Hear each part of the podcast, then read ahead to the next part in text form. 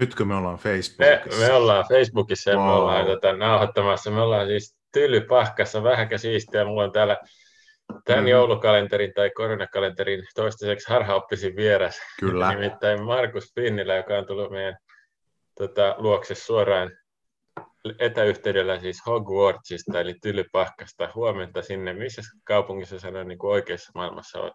Oikeassa maailmassa mä oon Kuopiossa, missä mä elän ja liikun ja olen niin uskonnon opettajana ja teologina kyllä. Ja harhaoppisena ja kristittynä. Joo. Harhaoppia podcastin pitäjänä. Joo, eli näin on kyllä semmoista ohjelmaa pidän ihmisten iloksi ja suruksi. Täältä Kuopiosta käsin ja uskonnon opettaja tosiaan on ja pistin ton taustan tuohon, että ei kuulijat tai katsojat järkytys siitä, kuinka tässä ennen joulusiivouksia on vielä aikamoinen kaos täällä kotona päällä, joten toi peittää kivasti kaosta.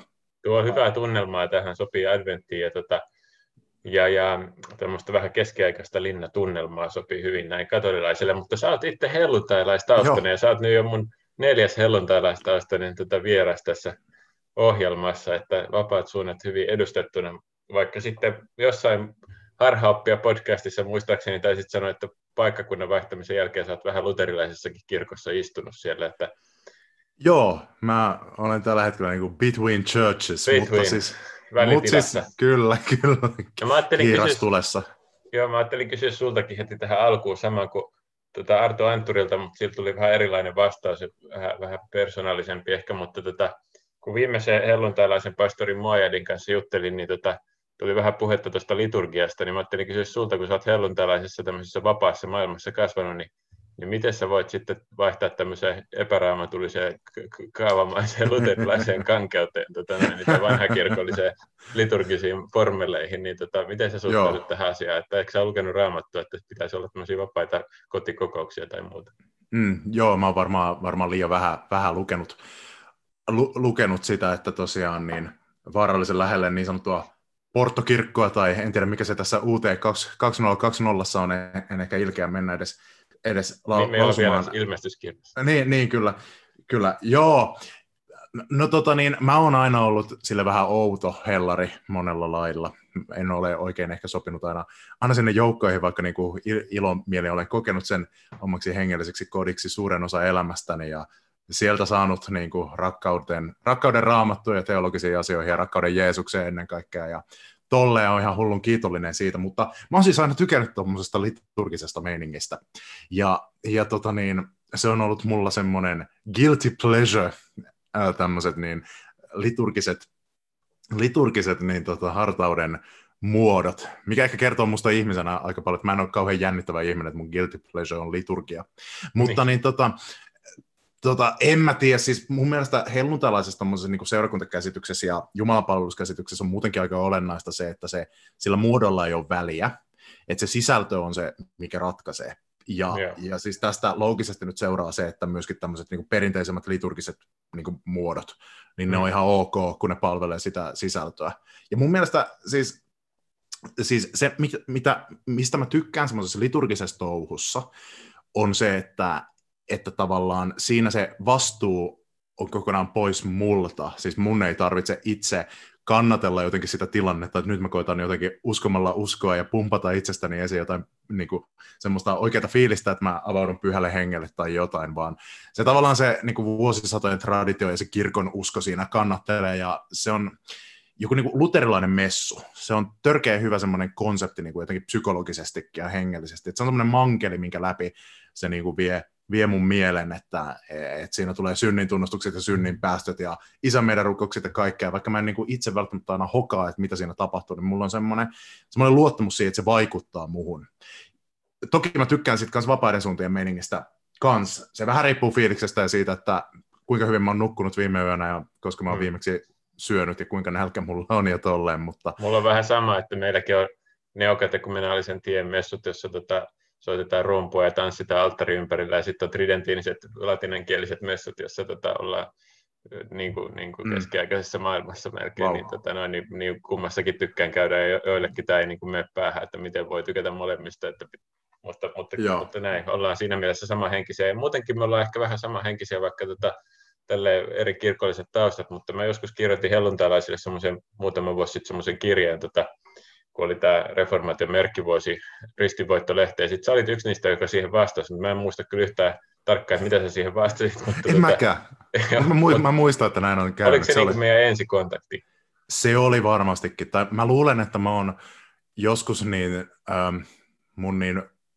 fundamentalisti aikoina, mä olen jotain sun aiemman blogisi hyviä uutisia, niin mä oon varmaan käynyt jättämässä sinne jotain vihaisia kommentteja johonkin, johonkin niin käynyt vähän sättimässä sua jostain harhaoppisuudesta, jostain kirkollisesta katolisesta hapatuksesta, mitä niin toki niin kuin olen tullut pitkän matkan sieltä, mutta mä luulen, että semmoinen avoin ensikontakti oli tämä Ristinvoiton sivuilla tapahtunut niin se oli hauskaa. Mä en oikein tiedä vieläkään, mitä mä juuri ajauduin siihen silloisen seurakuntani pastorin kanssa vastaamaan, mutta se oli hirveän suuri kunnia, koska mä olen siis aina kunnioittanut ja arvostanut sua tosi paljon teologina ja tämmöisenä niin kuin kristillisenä ekumenisena ajattelijana, niin oli siistiä päästä kirjoittamaan vastennetta sun tekstiin. Muistaakseni sulla oli silloin pitkät hiukset, onko se oikein? Mulla oli, mihin ne on kadonnut? No ne katosivat, kun mun hiukset harvenee silleen uhkaavalla tahdilla, ja se on siis semmoinen mun suuri tämmöinen niinku kamppailuni, hengellinen kamppailu ja tämmöinen niinku teodikian ongelman sovellutus mun elämässä, että jos on olemassa hyvä ja niin kuin rakastava Jumala, joka on kaikki tietävä, kaikki valtaisi, niin miksi mun hiukset harvenee? Ja mä ajattelin, että niin kuin se ei vaan enää toimi, että se alkaa lähestymään semmoista juise-leskishenkistä ratkaisua. Ja mä sitten päätin, että mä leikkaan kaikki hiukset pois, mutta sitten mä oon kasvattanut kuitenkin vähän vielä hiuksia tälleen tavallaan niin kuin nuoruuden rippeistä kiinni pitäen. Mä oon 29 vuotta, että vielä semmoinen suuri ikäkriisi on tässä juuri nurkan takana, niin se on ehkä jotenkin siihen kytkeytyy nämä hiuskysymykset. On sulla teodikiat, kyllä, jokaisella on teodikiansa, mutta kyllä, joo.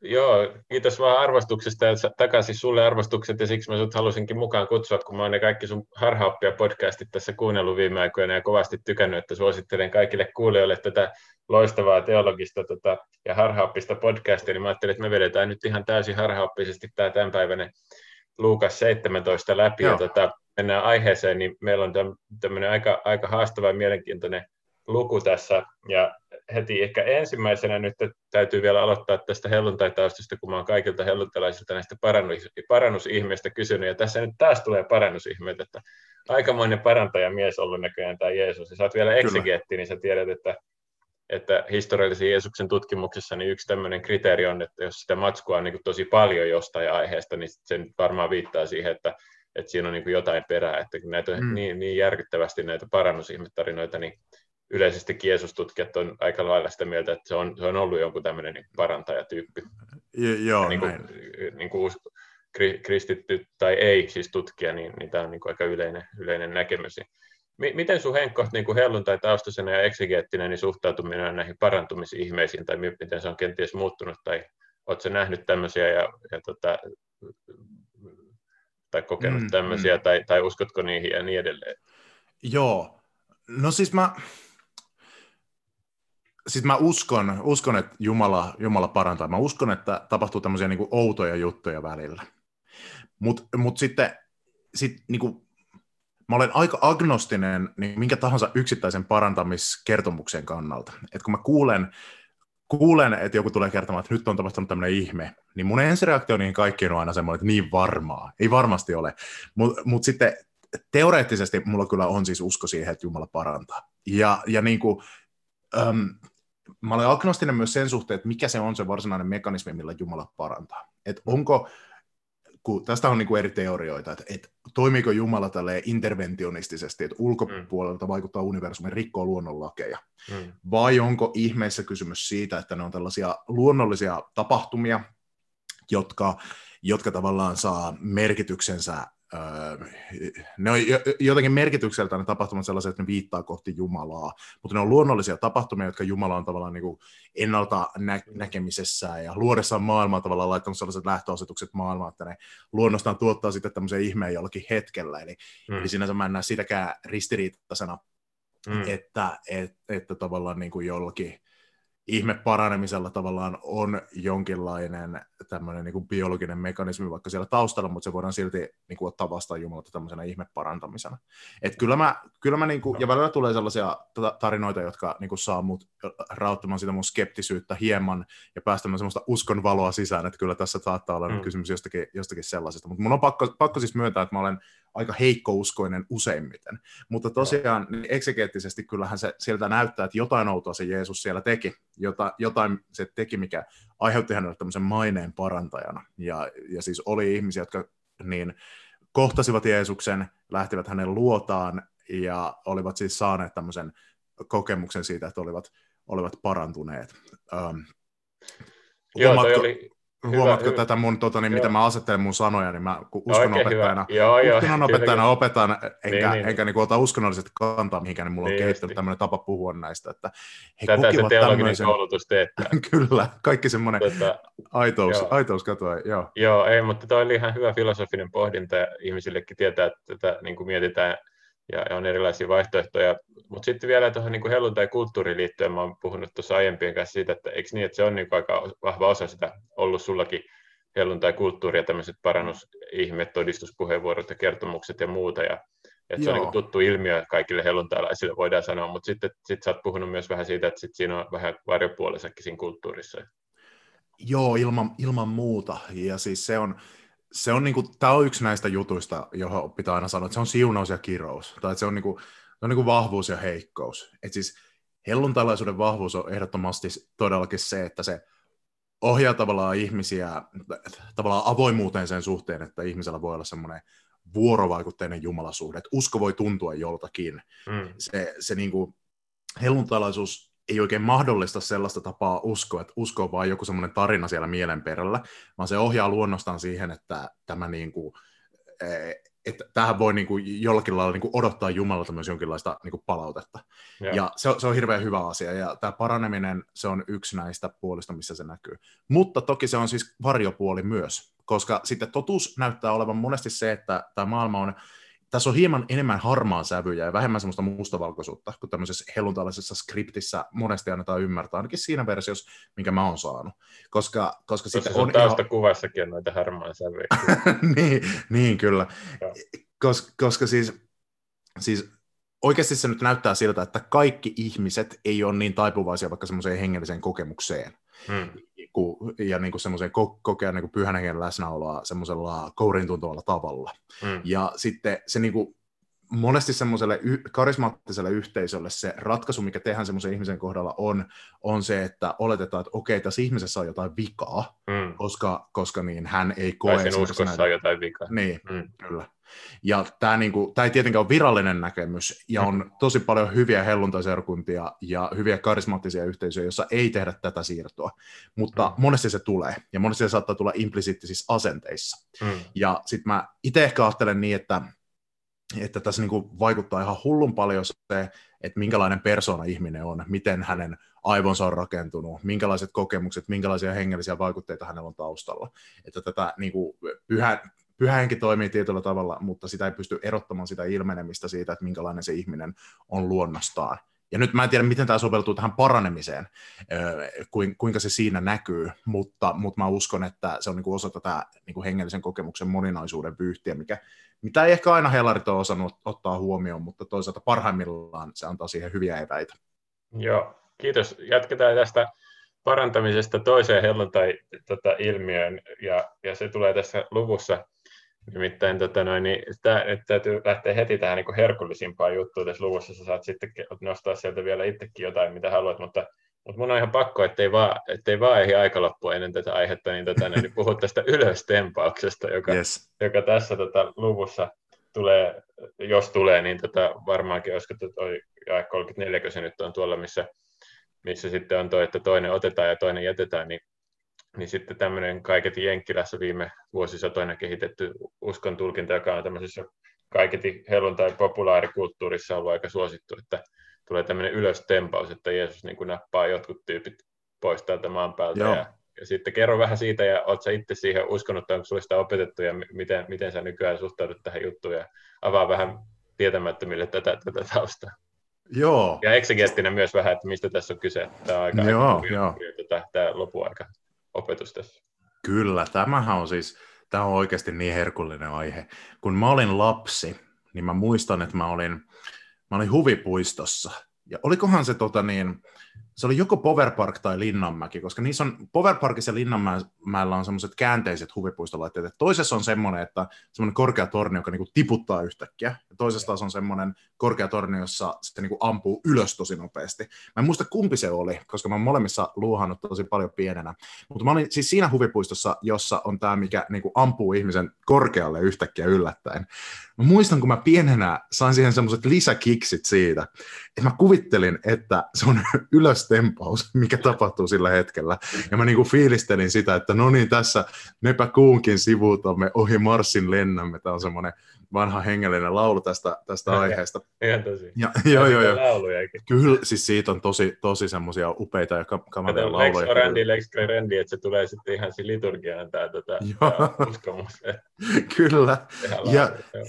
Joo, siis tosiaan se on edelleen iso juttu, tämä opetus. Se ei ole niin iso juttu enää, ja se niin nykyään tunnistetaan vapaissa suunnissa, että no joo, tämä nyt on tämmöinen yksi koulukunta, ja on niin kuin, tänä päivänä tosi niin kuin paljonkin sellaisia vaikka helluntai-pastoreita, jotka eivät pidä ylöstempausoppia juuri minään, mutta se on niin kuin tosi monella semmoisella rivikristityllä semmoinen käsitys, että okei, uskoa Jeesuksen paluuseen on uskoa ylöstempaukseen. Ja mitä se ylöstempaus siis tarkoittaa? Se tarkoittaa sitä, että ennen Jeesuksen lopullista takaisin tulemista ja ennen kuolleiden ylösnousemusta, ennen tämmöistä niin viimeistä tuomiota, ja jos uskotaan 1000-vuotisen valtakuntaan, eli tämmöiseen 1000 vuotta kestävään rauhan aikaan maan päällä, niin ennen sitä tapahtuu sellainen ilmiö, että yhtäkkiä kuuluu semmoinen suuri pasunan soitto ympäri maailmaa, semmoinen töttörö. Ja salama kenties välähtää. Onko se siinä vai tuleeko sellaista myöhemmin? No se salama saatetaan tulkita aika usein vertauskuvalliseksi. Okay.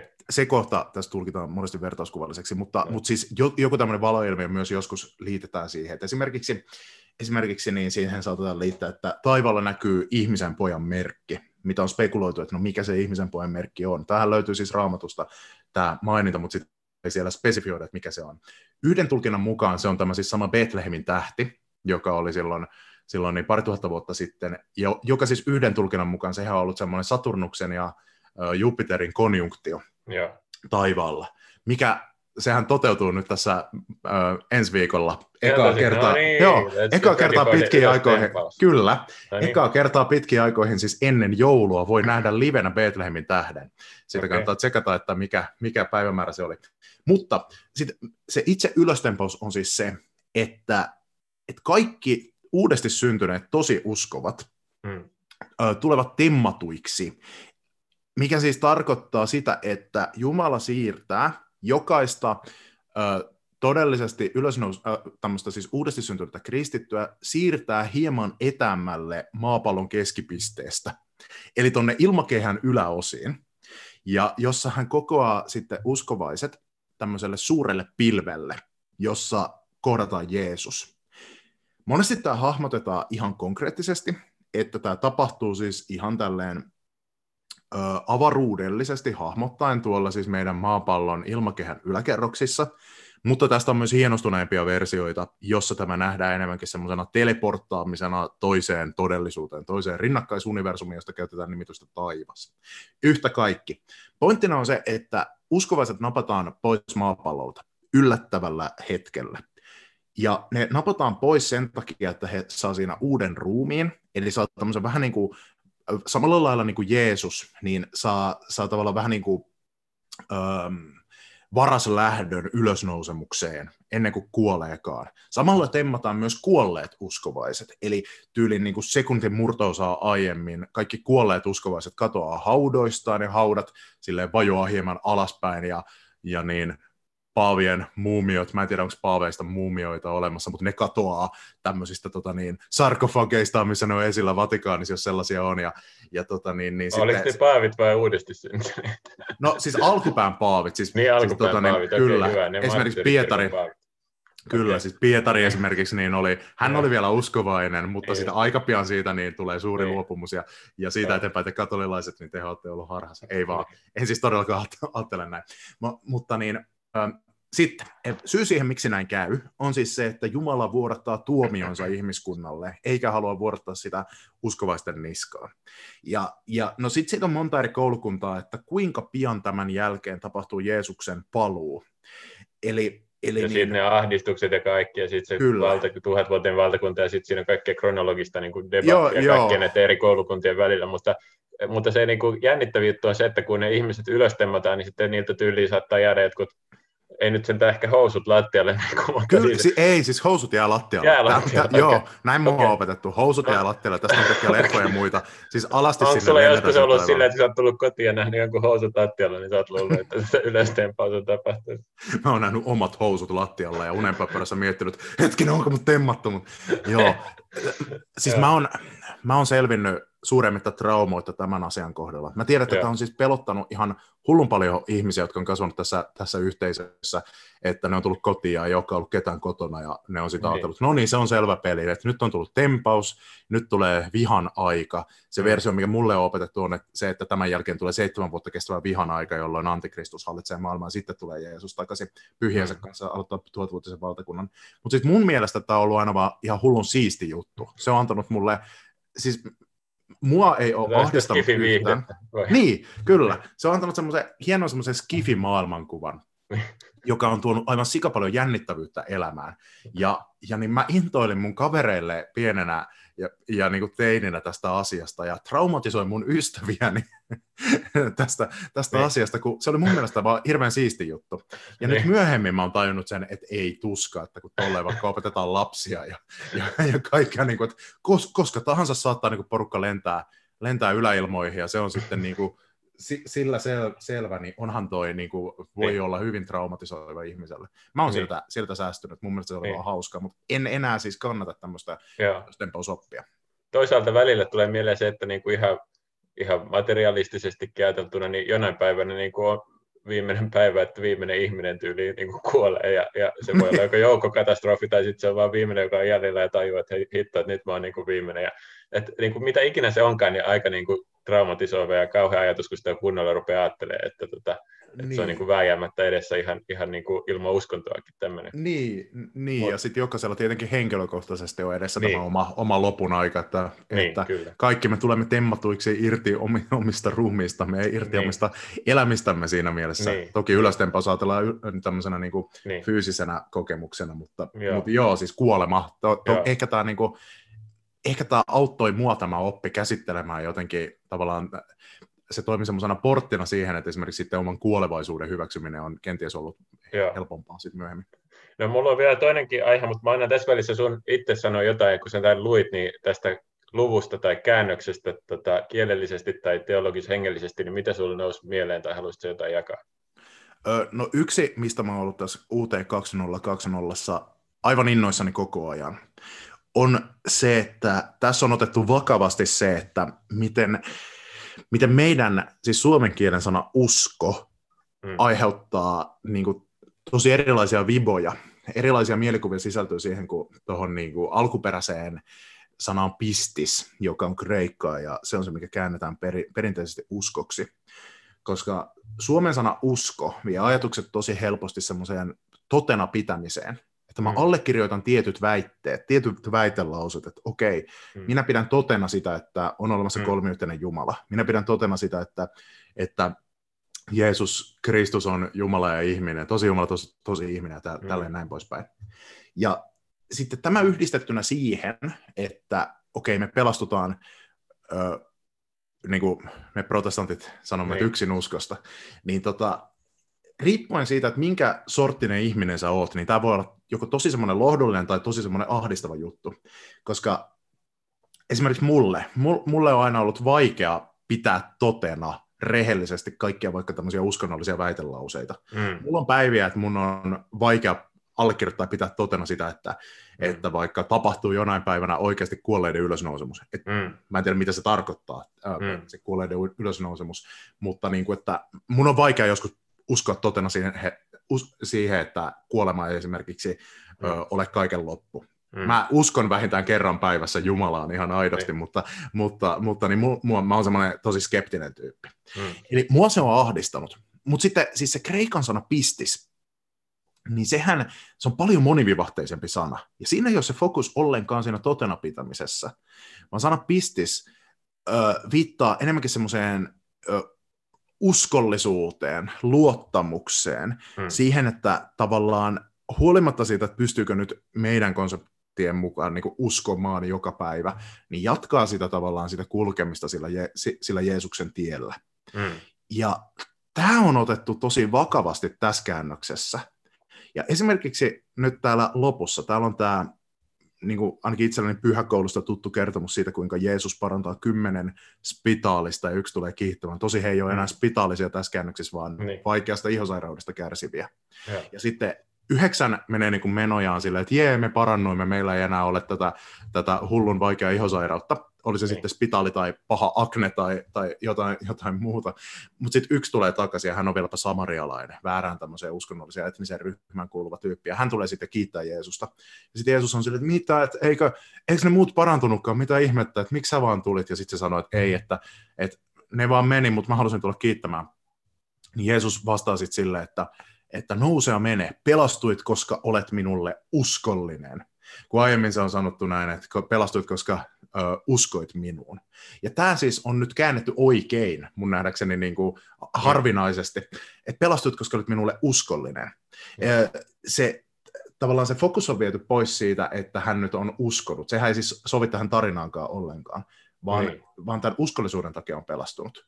Ja sitten niin kuin, tässä ehkä saattaa nousta nyt niinku selkäkarvat pystyyn semmoisella niinku periprotestantilla, että okei, että tekeekö tämä nyt pelastumisessa niinku kysymyksen siitä, että kysymys on jotenkin ihmisen omista teoista. Mutta en mä usko, että se siitäkään nyt on kysymys, että siellä on edelleen se uskon elementti, ja se niinku tulee sitten jossain Paavalin kirjeessä, että tämä niinku uskollisuus on semmoista vastavuoroista, ja se niinku pohjimmiltaan perustuu siihen, että Jeesus Kristus on uskollinen. Hän oli uskollinen Jumalalle ja kuolemaan asti, ja me tavallaan sitten armosta päästään osalliseksi tästä hänen uskollisuudestaan. Tämä usko, tämä on enemmän tämmöinen suhde, joka on niinku sitä, että okei, mä roikun tässä mukana, aivan sama, että pystynkö mä nyt joka päivä uskomaan täysin ilman mitään epäilyksen häivää näitä väitelauseita. Mä kuitenkin nyt seuraan Jeesusta. Ja vaikka jonakin päivänä tuntuisi siltä, että en mä jaksa edes sitä, niin se on loppujen lopuksi kuitenkin se Jeesuksen uskollisuus, mikä ratkaisee. Tämä ei tule tässä nyt esiin välttämättä, mutta tämä tulee Paavalilla sitten esimerkiksi. Ja tässä muuten 5. jakeessa on tämä hieno apostolien rukous, että anna meille suurempi usko. Joo. Että se on myös semmoinen, mitä voi niinku, se ei ole vain niin kuin on-off, että voi myös olla sellainen, mitä voi rukoilla lisää. Joo, kyllä. Ja sitten se varmasti niinku, liittyy tähän niinku uskollisuuden teemaan myös, että siinäkin siis taustalla on tämä sana pistis, että anna meille suurempi usko. Jossain aiemmassa luvussa se oli käännetty just luottaa verbillä, ja sitä puhuttiinkin tuossa Santeri Marjokorven kanssa silloin. Se oli vähän ehkä kriittisempi tätä ratkaisua kohtaa. Kiva saada sulta nyt tämmöinen positiivinen kommentti tähän. Mä liputan tämän puolesta. Joo, Santeri Marjokorpi on tietenkin, hän on oppineempi ja parempi teologi kuin minä, eli hän ei saattaa kannattaa luottaa tässä enemmän, mutta minä olen tästä iloinen. Joo. Kyllä, joo. Mutta joo, olisiko vielä ehdittäisikö me vähän puhua tuosta Noasta ja Noan päivistä vielä, kun puhuttiin tuosta ylöstempauksesta, niin oletko sä tämmöiseen törmännyt, että helluntaikin piireissä ja muissakin jossain piireissä, niin välillä tämmöisillä Jeesuksen viittauksilla vanhan testamentin hahmoihin, vaikka Noaan tai muihin, niin niitä saatetaan käyttää sillä lailla, että Jeesus ratkaisee nyt meille tässä tämmöiset niin kysymykset vanhan testamentin varhaisten alkulukujen niin kuin hahmojen historiallisuudesta ja vaikkapa maailman iästä ja niin edelleen, kertomalla tämmöisiä, puhumalla tämmöisiä juttuja, joissa viitataan näihin. Oletko sinä tämän kanssa itse kamppaillut tai muuttanut mieltä näiden suhteen, tai mistä tässä jutussa on kyse sun mielestä? Joo. Eli kun Jeesus vetoaa Nooaan ja Nooan arkin tapahtumiin täällä ja Lootiin, vertaa aikojen lopun tapahtumia Nooan päiviin. Sekin on muuten mielenkiintoista, että puhutaanko siinä aikojen lopusta vai puhutaanko siinä Jerusalemin temppelin tuhosta vuonna 70 JKR vai toinen molemmista yhtä aikaa. Niin, et koska Jeesus vetoaa näihin, niin se tavallaan sit ratkaisee sen, että okei, esimerkiksi Nooan tarina on nyt historiallisesti totta. Joo, olen törmännyt tähän.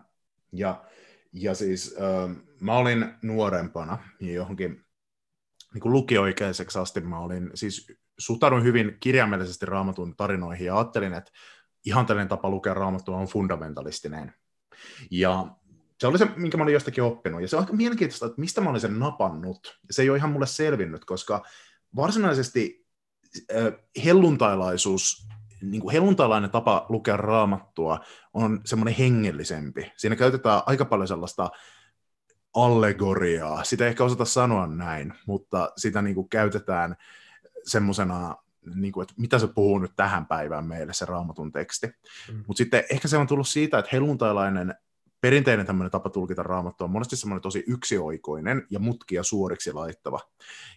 Ja näin ollen se helposti ehkä sitten saattaa johtaa siihen, että kun sitä ei kauheasti märehditä, niin mennään tämmöiseen raamattukirjaimellisuuteen, että okei, kaikki siellä nyt on totta tai koko juttu kaatuu, mutta sehän on enemmän jostakin jenkkibaptismista tuleva tämmöinen Raamatun tulkintatapa, mutta joo, olin siis hyvin, hyvin syvällä tässä maailmassa ja olin kreationisti ja fundamentalisti ja kiitos Herralle, että hän on minut sieltä pelastanut, mutta niin, esimerkiksi tämä argumentti oli iso, että kun Jeesus viittaa esimerkiksi Nooaan, se tarkoittaa sitä, että Nooa on ollut olemassa.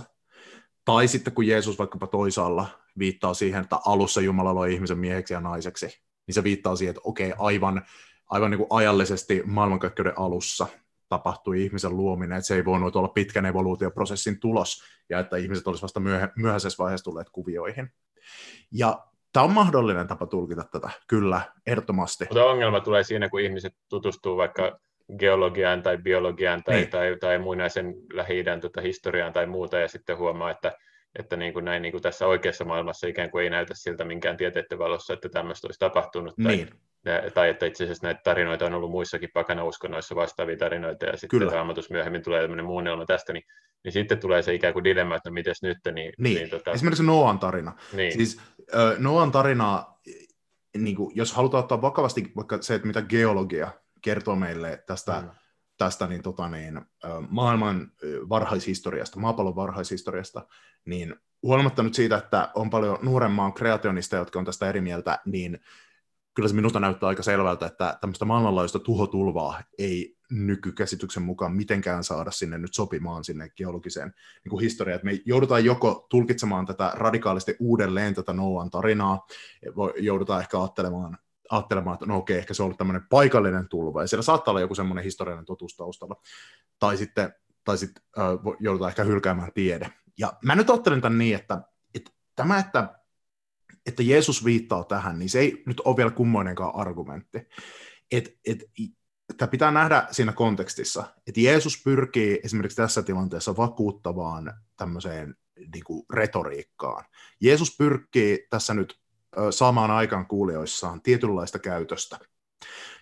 Hän pyrkii saamaan heitä tavallaan ottamaan vakavasti tämän hänen opetuksen Jumalan valtakunnasta ja esimerkiksi siitä, että miten sitten toimia vaikka kun Jerusalemin temppelin tuho tapahtuu 40 vuotta myöhemmin, niin että älkää nyt menkö siinä kohtaa, kun näette, että nämä hommat eskaloituu, niin älkää enää hakeko sieltä kellarista mitään viiniruukkua mukavaa, lähdette pakoon siinä kohtaa, koska yksi otetaan ja toinen jätetään.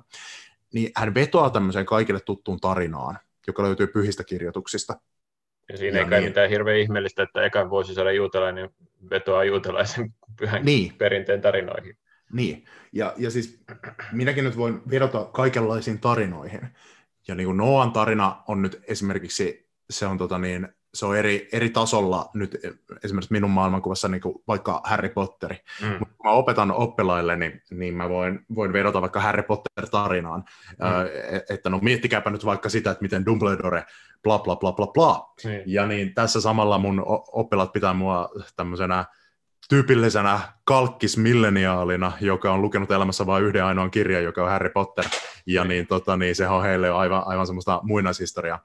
Ja niin, tämä ei silti tarkoita sitä, että niin kuin mä pitäisin Harry Potteria jotenkin historiallisesti luotettavana.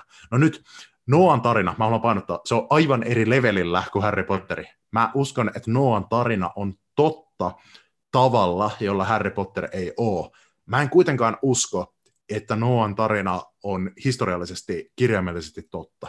Tässä saattaa olla nyt kysymys semmoisesta valistuksen ajan jälkeisestä liberaalikristityn tämmöisestä nössöstä mussutuksesta, mutta mä en usko, että tässä on, vaan mä uskon, että mä teen tässä oikeutta sille, että koitetaan lukea Noan tarinaa semmoisena kirjallisuuden genrenä, mitä se on ollut. Eli se on ollut tämmöinen muinaiseen Lähi-idään liittyvä tämmöinen tietty myyttinen tapa kuvata muinaisia alkuaikoja, jolla on tietty merkitys. Sitä voi käydä kuuntelemassa mun Harha-oppi-podcastin eräästä jaksostani ekalta tuotantokaudelta. Siellä käsitellään myös Noaa.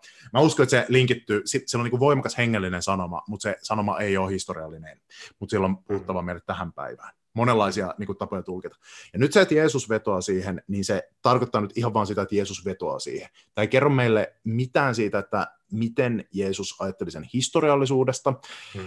Uskoko hän sen tapahtuneen kirjaimellisesti? Uskoko hän sen olevan symbolinen? Uskoko hän jotain siltä väliltä?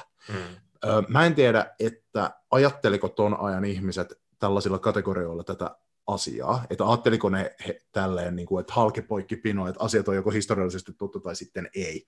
Mä luulen, että Jeesus Nasaretilainen saattoi mieltää näitä asioita vähän erilaisella tavalla. Ja mä en ole ihan varma, että onko se nyt varsinaisesti edes ongelma, että siis mä en tiedä tätä, sä voit nyt systemaattisen teologian tuntijana kertoa tähän mulle vastauksen, että onko se ongelma, että jos Jeesuksella olisi ollut tämmöisiä virheellisiä uskomuksia oman niin kuin tämän 30-vuotisen taipaleen niin, aikana. Tämäkin on muuten yksi ikäkriisin aihe, koska mä täytän kohta 30 vuotta. Se oli ikä, kun Jeesus aloitti julkisen toimintansa. Joo, mä oon käynyt sen läpi äskettä ja mä oon nyt 34, että se on kyllä aika kova teologinen ikä, kun kyllä, kun Jeesus oli sun ikäinen, niin se oli jo kuollut ja noussut ylös kuolleista. Niin, ja se herättää kysymyksiä, että ootko sä saanut aikaa elämässä kaikkea sitä, mitä olisi voinut saada aikaa. Ja mä olen kohta tässä. Joo. Mutta siinä, teologian tohtoriksi valmistuin, mutta en tiedä sillä kirjaoppineiden tuomiot, kun lukee, niin en tiedä, kuinka paljon sillä on arvoa. Toi oli hyvä kysymys. Mä varmaan en hirveästi siihen vastata, mutta varmaan niin kuin ongelma se voi hyvinkin olla, mutta onko se ylitsepääsemätön ongelma, niin sitten voisi sanoa varmaan, että ei tarvitse olla ylitsepääsemätön ongelma, että siinä täytyy tulla sitten tähän niin kuin inkarnaatioon ja siihen, että millaista tämmöisen niin kuin lihaksi tulee sanan tieto on, että se, jos se oikeasti tulee siihen niin kuin oikeasti ekan vuosisadan juutalaiseen kontekstiin, niin sitten se ikään kuin luonnollisesti omaksuu myös ihmisenä niitä uskomuksia, mikä siinä kulttuurissa oli niin kuin normaalia.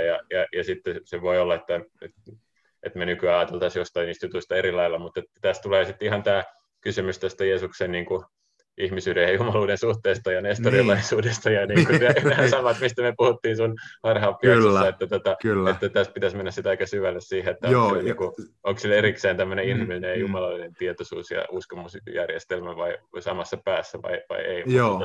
Koska eksegeettinä musta näyttää siltä, että Raamatun kirjoittajia ei ole aina kiinnostanut kirjoittaa teologisesti täysin johdonmukaista tämmöistä kun ei sellaisia johdonmukaisuuden kriteereitä vielä ollut. Mutta niin jos sieltä voidaan päätellä nyt tällaisista asioista, niin siellä on kyllä sellaisia kohtia, jotka viittaa siihen, että Jeesuksella olisi ollut virheellisiä uskomuksia, eikä se haittaa. Esimerkiksi Luukas kertoo, että kun Jeesus kasvoi, niin hän tuli viisaammaksi. Ja jos Jeesus tuli viisaammaksi, niin se edellyttäisi, että Jeesus on ollut tyhmempi aiemmin. Tässä mun koronakalenterin kakkosluukussa mä tuosta kirjoitin just ennen kuin oli näitä videokeskusteluita vielä. Niin toi oli just niiden niin sanottujen nestorialaisten, niin kuin, eli Antiokian koulukunnan ihan ykkösraamattukohta, mihin ne vetosivat. Toki niin kuin viisaus ei tarkoita samaa kuin se, että sulla on paljon tietoa. Vanhan tämmöisen hienon sananlaskun mukaan niin kuin tieto on sitä, että ymmärrät, että tomaatti on hedelmä. Viisaus on sitä, että ymmärrät, että tomaattia ei laiteta hedelmäsalaattiin. Et viisaalla ja tyhmällä tyypillä voi olla yhtä paljon tietoa, mutta se, että miten sovelletaan viisautta, niin joo. Hei, meillä alkaa äkkiä nyt aika käydä vähin, niin voisitko sä meille vielä tästä luvusta valita jonkun päivän tunnussanan, että minkä kanssa me tämä loppupäivä nyt sitten mietiskeltäisiin? Okei, mulla on 2. Okei, loistavaa, sopii hyvin. Joo, mä en osannut päättää. Ensimmäinen, mitä mä luulen, että kaikkien on hyvä mietiskellä ja kamppailla ja pyöritellä, on tässä Luukan 17 luvun 21 jakeessa tämä loppu. Joo. Tai tämä jae kuluu näin, että ei voi sanoa, että hei, se on täällä, puhutaan siis Jumalan valtakunnan tulemisesta, tai hei, tuolla se on, Jumalan valtakunta on näet teissä.